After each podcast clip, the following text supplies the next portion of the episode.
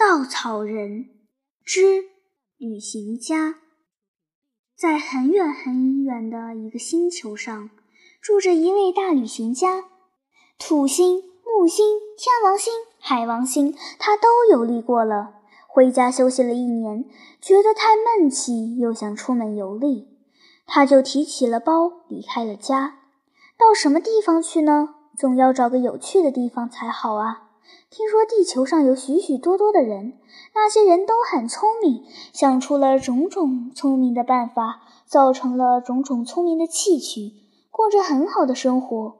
他想，地球一定是个有趣的地方，不能不去看看。他就决定游历地球。旅行家先寄了一封信到地球上，告诉地球上的人说他要到地球游历。地球上的人立刻忙起来了。决定用最隆重的仪式来欢迎旅行家，因为他从很远很远的星球上来，是个应当尊敬的客人。他们决定在东海边上搭起一座很大的碑楼，上面插满了各色的鲜花，衬着碧绿的树叶。这就算是地球的大门，让客人从这里进来。凡是能奏乐的都聚在这里，组成了极大的乐队。等这位贵宾一到。就奏起好听的曲子来。旅行家乘了一艘轻快的飞艇，离开了他的星球，向地球前进。经过了不可估量的时间和空间，看到了不知多少星星的真面目，他才穿过云层，来到地球的大门前。东海边上，地球上欢迎的人一起欢呼起来。乐队就奏起最好听的曲子，把东海的波涛声也给盖住了。碑楼上的花儿好像含着笑，还轻轻地抖动着，似乎花儿也知道他们是来欢迎尊贵的客人的。旅行家非常快活，他想，地球上的确很有趣，这班人多么可亲可爱，又多么聪明。开过了欢迎大会，地球上的人把旅行家请进一家最讲究的旅馆。他们又推举出一个人来陪伴旅行家。这个人懂得地球上的一切事物，让旅行家在游历的时候可以随时询问。吃饭的时候，旅行家吃的是最上等的菜，味道鲜美，分量又多。还没吃完，他的胃已经撑饱了。看看旁边陪他的人，还张大了嘴，不断地往下装。他想，这一定另有缘故。大概地球上好吃的东西生产的太多。不吃掉，地球上就没处存放了，所以他们尽量的吃，把胃给撑大了。他没有受过这种训练，胃还很小，只好不再吃了，就站起来出去散步。陪伴他的人在后面跟着他。出了旅馆，拐过两个弯，旅行家进入一条狭窄的小巷，两边的人家也在吃饭，他们没有什么菜，摆在他们面前的只有一小碟子咸豆。旅行家觉得有点奇怪，难道他们的胃特别小吗？难道他们不爱吃那些味道鲜美的菜吗？想来想去不明白，他只好问了：“咱们刚才吃的东西那么多，味道那么好，为什么他们只吃一小碟子咸豆呢？”陪伴的人脸上露出惊奇的神色，他想：这个从遥远的星球上来的客人真有点傻气。但是，一想到他究竟是一位宾客，就恭恭敬敬地回答说：“他们跟我们不同，你初来到这儿，自然不明白。住在这条小巷子里的人都很穷。什么叫做穷？穷了就只要吃一小碟子咸豆就够了吗？不不，穷就是没有钱。在我们地球上，有了钱才能换东西。穷人没有钱，即使有也很少，他们只能换到很少的、质地很差的东西。”我更不明白了，钱又是什么东西呢？陪伴的人从口袋里掏出一个金元来，给旅行家看。旅行家接过金元，看了这一面，又看了另一面，翻过来翻过去。这确实是个可爱的玩意儿，又光滑又轻巧。但是他有点不相信，这是小孩子玩的东西，真有趣。可是我不信，用这个可以换别的东西。你不信，我换给你看。你想要什么东西？旅行家想了想，别的都用不着，乘了这么一趟飞艇，汗衫有点脏了，得换一件了。他就说：“我现在需要一件汗衫。”陪伴的人带他走出狭窄的小巷子，来到繁华的大街上，在一家商店里。陪伴的人把金元交给商店里的人，商店里的人就拿出一件漂亮的汗衫来。陪伴的人说：“您看，汗衫不就换来了吗？这是我们地球上最有名的汗衫，是中国出产的蚕丝织的。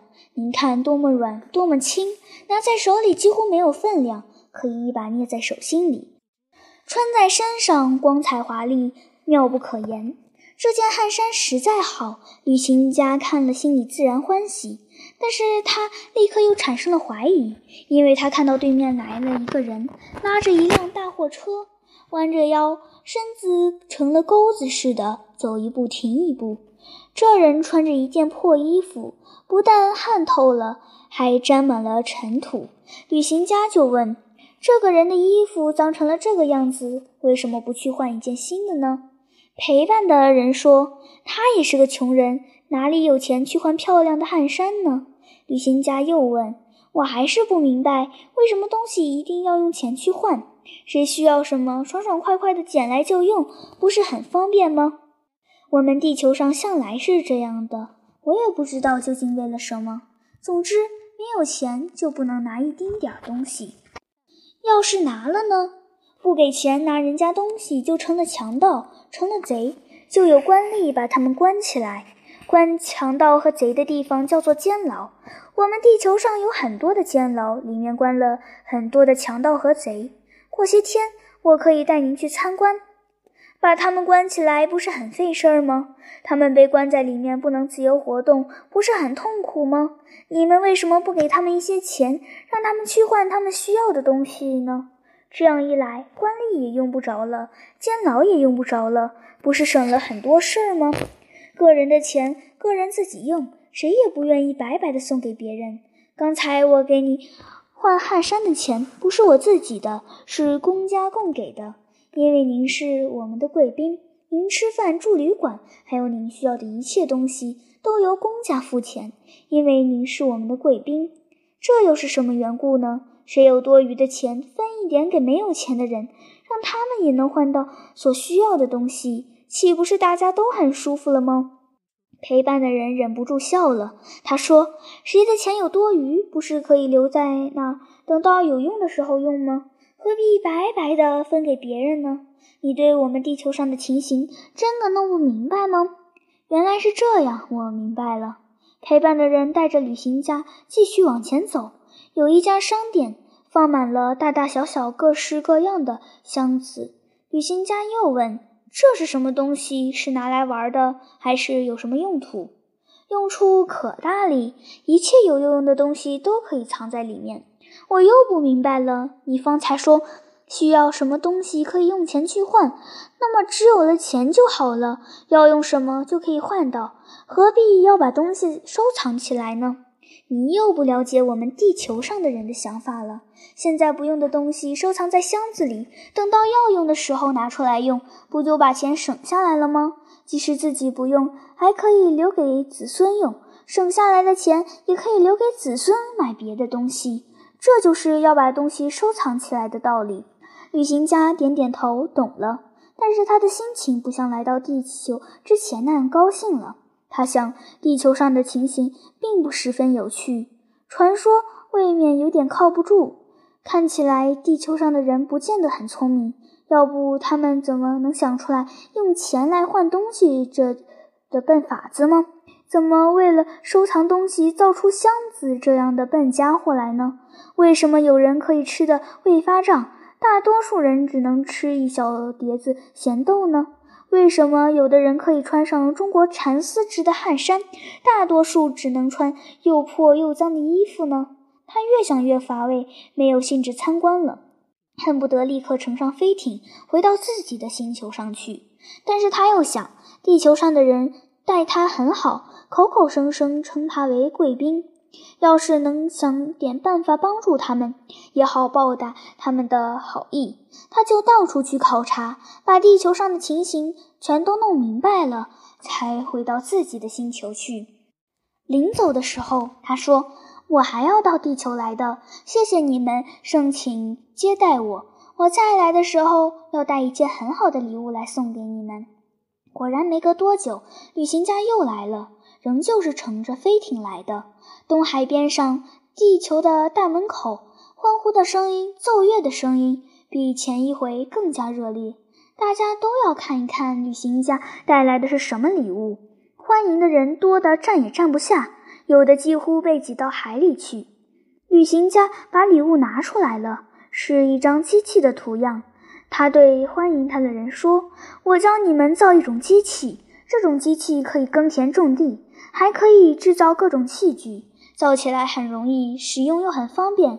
你们愿意试一试吗？”“愿意，愿意！”大家喊起来，声音像潮水一个样。旅行家来到铁工厂里，教工人照他的图样造成了许多架机器。他让地球上的人把这些机器安放在田里，安放在市场里。大家争先恐后要看一看旅行家的机器是怎么使用的。田里、市场里都挤满了人。旅行家把谷种放在机器里，一按机关，这机器就飞快地开动。不到半分钟，一亩田就播上了种。他又按另一个机关，这机器就开进树林。不到半分钟，就制造出许多精致的桌子、椅子。旅行家对大家说：“不论要他做什么事，制造什么东西，都是这个样子。”大家看呆了，好像见了魔术师一样。一个乡下的姑娘拿着一角丝，她想，机器一定能把我的丝织成一件美丽的衣服。她向旅行家提出了她的要求。旅行家把丝放在机器里。按了另一个开关，一件美丽的衣服就制成了，又轻又软，光彩鲜艳，跟用中国蚕丝的没有什么两样。乡下姑娘自然快活非常，大家跟她一个样，也嘻嘻哈哈地笑了起来。他们只顾唱：“咱们的新生活来到了，咱们的新生活来到了。”旅行家跟大家讲，要机器做什么就按哪一个开关，大家都学会了。需要钢琴的女郎走到机器旁边，一按开关，就得到了一架钢琴。他用钢琴弹了一支优美的曲子。需要漂亮衣服的少年走到机器旁边，一按机关，就得到了一套漂亮的衣服。他穿上衣服就去游山玩水了。需要美味食品的老爷爷走到机器旁边，一按机关，就得到了一份美味的食品，自己去享用了。需要好玩的玩具的小妹妹走到机器旁边，一按机关就得到了好多玩具，自己去玩了。随便什么人走到机器旁边，只要按下开关，都能得到他们需要的东西。地球上的人渐渐忘记了换东西用的钱，忘记了收藏东西用的箱子了。